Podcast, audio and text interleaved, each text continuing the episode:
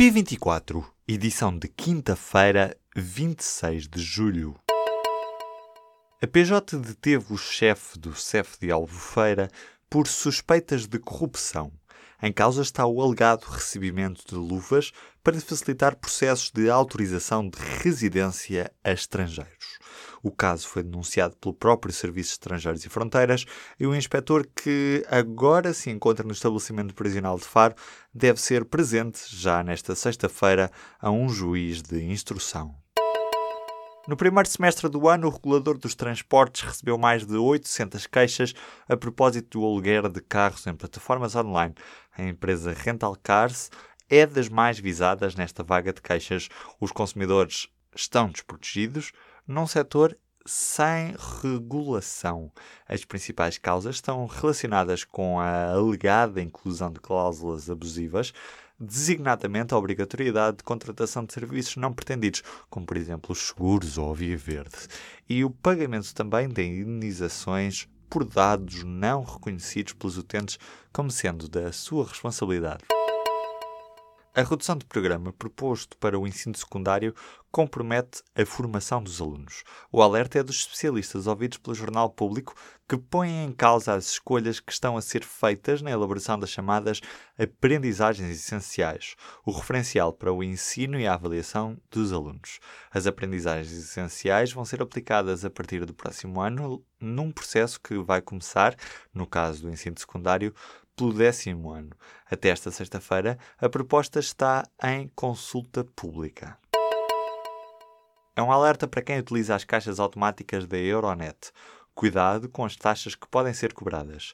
A rede criada na Hungria para facilitar os levantamentos no estrangeiro não tem autorização para permitir levantamentos da rede multibanco e por isso os clientes que usam as caixas podem deparar-se com a cobrança indevida de taxas e outras comissões. O setor da metalurgia viveu em maio o segundo melhor mês de sempre no que toca às exportações. As vendas para os países da União Europeia são os principais motores de um crescimento que está a superar as melhores expectativas. Só no passado mês de maio, o valor das exportações atingiu os 1.692 milhões de euros, um crescimento de 14,9% face ao mês homólogo do ano passado. A Câmara do Porto apelou aos municípios que denunciem páginas falsas e ataques cobardes. A autarquia liderada por Rui Moreira diz que está a sofrer com ataques digitais inéditos em Portugal, que tem como objetivo denigrir o bom nome do autarca. Diz a autarquia que esta situação acontece desde as eleições autárquicas do ano passado. A Ryanair cancelou 70% dos voos em Portugal nesta quinta-feira, que é também o segundo dia da greve na companhia. O Sindicato Nacional dos Pilotos da Aviação Civil fez as contas e diz que foram cancelados 17 dos 24 voos previstos. A greve foi decidida a 5 de julho, em Bruxelas, após uma reunião com vários sindicatos europeus que exigem que a companhia irlandesa de baixo custo aplique as leis nacionais laborais em vez das da Irlanda, o país de origem. Os socorristas gregos continuam a procurar dezenas de desaparecidos depois dos incêndios que afetaram o país. As equipas de resgate estão a ser apoiadas por voluntários, numa altura em que já estão confirmados pelo menos 83 mortos e cerca de 200 feridos, 11 deles em estado crítico. Portugal está na final do Europeu de Futebol Sub-19, depois de ter goleado a Ucrânia por 5 bolas a 0 nas meias finais.